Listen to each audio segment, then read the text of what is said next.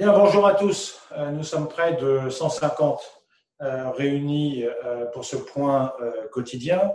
Nous sommes le vendredi 20 mars et nous sommes au quatrième jour de confinement. J'espère que tout va bien pour vous, là où vous êtes, et quelles que soient les conditions dans lesquelles effectivement vous vivez cette période un peu difficile.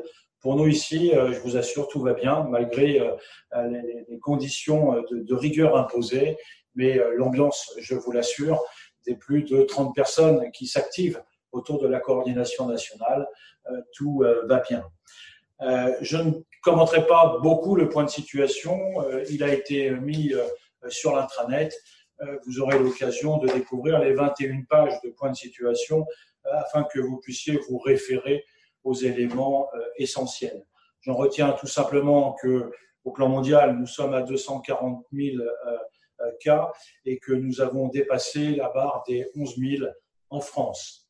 En France, pour laquelle effectivement nous sommes toujours au niveau 3 du plan euh, ORSAN, Organisation de la réponse sanitaire, REB, risque épidémique et, biologique, et que vous le savez probablement, un conseil de défense animé par le président de la République est en cours et que nous euh, observerons, nous suivrons les recommandations qui pourraient en découler. Au plan de la Croix-Rouge, vous le savez, on continue cette mobilisation euh, générale. Hier, tous les bénévoles et tous les salariés ont reçu un message euh, à la fois euh, de remerciement et d'encouragement de notre président national et de notre directeur général qui a été adressé à tous les bénévoles et à tous les salariés. Je vous l'annonçais également hier, nous avons organisé à 17 heures une réunion avec l'ensemble des présidents et régionaux territoriaux euh, et également les membres du CODIR euh, et les directeurs territoriaux et les directeurs des IRFS. Euh, une réunion qui a rassemblé beaucoup de participants pour lequel nous avons présenté l'actualité opérationnelle et essentiellement lancé ce service de conciergerie solidaire pour laquelle il y a une réunion spécifique ce matin qui a réuni près de 300 personnes à 10 heures en téléréunion. Au plan d'activité opérationnelle, euh, je reste sur les mêmes données que celles que je vous donnais hier, à savoir que 64 délégations territoriales ont donc mis en place euh, une cellule arrière départementale. Et comme je vous le disais aujourd'hui, nous avons lancé depuis ce matin 10 heures euh, cette conciergerie solidaire avec une plateforme euh, téléphonique d'appel national. Je vous reprécise euh, le numéro, euh, c'est le 070 28 30 00 et j'en profite pour vous préciser que les appels ne sont pas surtaxés. je ne reviendrai pas sur les questions qui ont été abordées tout au cours de la télé-réunion de ce matin et je sais que des instructions supplémentaires confirmeront ou supplémentaires vous seront adressés dans le message quotidien qui est envoyé au président des délégations euh, territoriales. Un petit point euh, également, puisque nous démarrons aujourd'hui euh, la distribution des masques conformément à ce que je vous ai annoncé hier, les masques en rapport à cette capacité pour nous des 220 000 masques que nous avons dans le dépôt de Croix-Rouge Insertion euh, à Pantin. Ce qui me permet d'ailleurs euh, de profiter de cet espace et de euh, faire de cette discussion sur les EPI et notamment les masques, le petit clin d'œil journalier que je vous ai prévu pour tous les jours.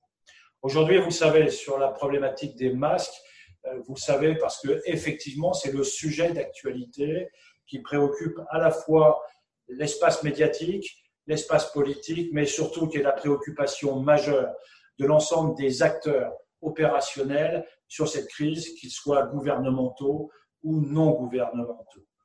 Aujourd'hui, il y a une pénurie. Il convient d'être effectivement vigilant quant à l'utilisation de ces masques.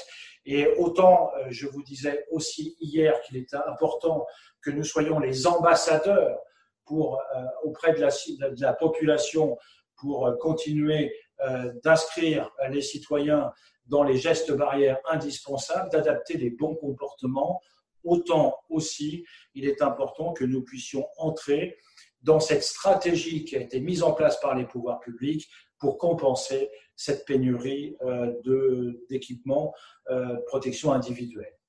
Vous savez, ça a toujours été notre préoccupation. C'était bien évidemment les consignes de notre directeur général et les consignes opérationnelles que nous avons appliquées depuis le début de ces événements, c'est-à-dire que je reviens euh, au début des opérations mi-janvier, puisque je vous le rappelle, euh, dès mi-janvier, notamment, un certain nombre d'acteurs étaient sur des missions spécifiques liées au Covid-19. Euh, nous avions donc donné des instructions pour protéger tous les acteurs qui étaient engagés sur ce type d'action. Nous avons donné des instructions qui ont été modifiées en fonction notamment des décisions, l'évolution non seulement réglementaire mais scientifique a été portée à notre connaissance par le directeur général de la santé. Et donc, nous avons fait évoluer les références techniques quant à l'utilisation des masques, et notamment entre les masques FFP2 de protection et les masques chirurgicaux, dits des masques anti-projection. Euh, nous avons également, au cours de l'évolution, et donc beaucoup plus récemment, alors que la période de confinement était envisagée, euh, fait un choix stratégique.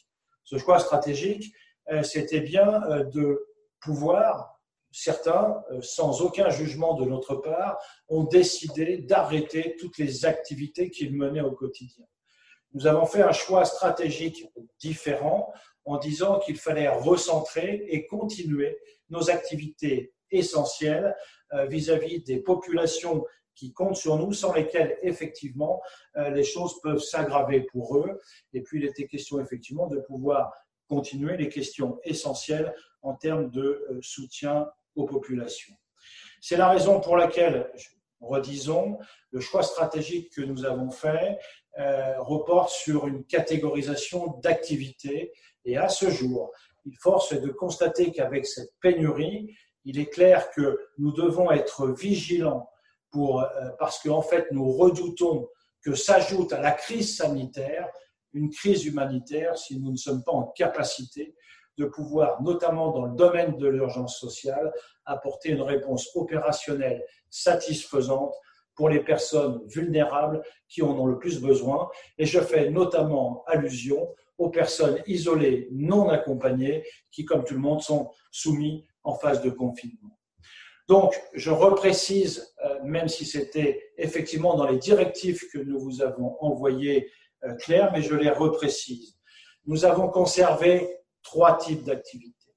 Une activité sanitaire qui permet effectivement que nous puissions assurer la continuité d'activité de nos établissements sanitaires, médico-sociaux et sociaux.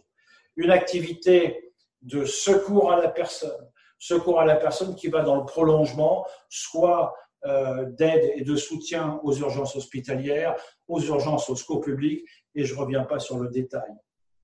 Et puis, nous considérons qu'il y a aussi une urgence sociale, une urgence sociale qui, comme je le disais tout à l'heure, permet euh, effectivement d'éviter que des gens soient pénalisés parce qu'ils n'auraient plus ces activités essentielles.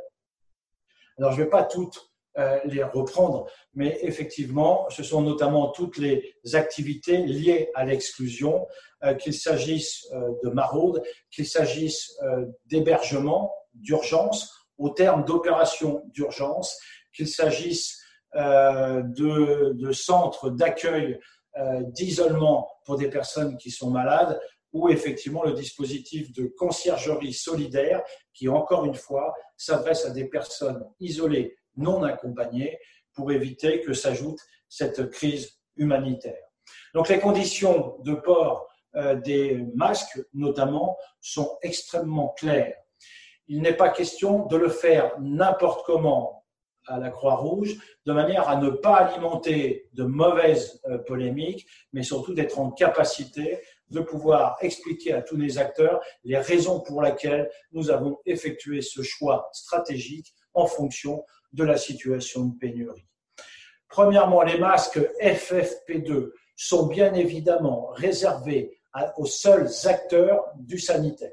Quand j'entends les seuls acteurs du sanitaire, c'est-à-dire tous les établissements qui sont dans ce domaine, et bien évidemment aussi tous les acteurs du secours qui font notamment du secours à personne ou qui sont amenés à transporter des personnes hautement suspectes ou des personnes malades. Pour ce qui concerne les masques euh, chirurgicaux, il est bien évident euh, qu'il est question de pouvoir protéger nos acteurs qui assumeront toutes ces activités d'urgence sociale que, j'ai euh, énumérées tout à l'heure.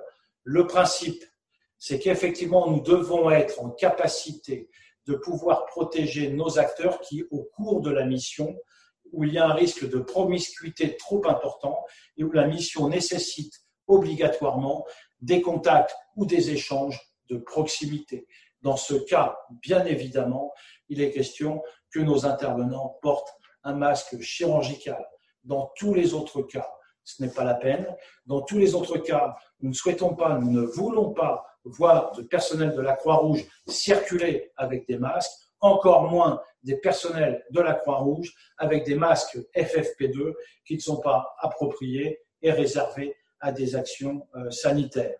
Voilà, c'était essentiellement ce point euh, aujourd'hui que nous voulions euh, repréciser compte tenu de la situation actuelle et des discussions qui peuvent en découler. Bien évidemment, effectivement, suivant cette double axe, pouvoir continuer nos activités essentielles d'urgence tout en protégeant nos intervenants, c'est la, priorité que nous nous sommes donnés. Voilà pour le petit message d'aujourd'hui. J'en profite pour vous dire qu'effectivement, conformément à, ce que nous nous sommes dit depuis plusieurs jours, il n'y aura pas ce point à 13h30 ni samedi ni dimanche, mais que bien évidemment, euh, nous nous retrouverons dès lundi à 13h30 pour faire le point de la situation. Encore une fois, euh, nous souhaitons vraiment, du fond du cœur, vous dire merci pour cet acte d'engagement et de dévouement de tous, quels que soient les acteurs, qui permettent à cette belle maison euh, qui porte cet emblème d'être à la hauteur de la mission euh, qui est, la nôtre, de pouvoir assister et de soutenir les personnes vulnérables qui ont besoin de nous, de pouvoir aider les pouvoirs publics et les acteurs engagés. On ne vous sera jamais assez reconnaissant. La modeste contribution est bien petite à côté euh, des propos du président et du directeur général hier, mais il me convenait aussi qu'on puisse rajouter ces propos au plan opérationnel. Je vais malgré tout vous souhaiter non seulement une très bonne journée, un bon week-end, même si c'est un week-end de travail. Prenez soin de vous et surtout, à très vite, à très bientôt. Merci et bon courage.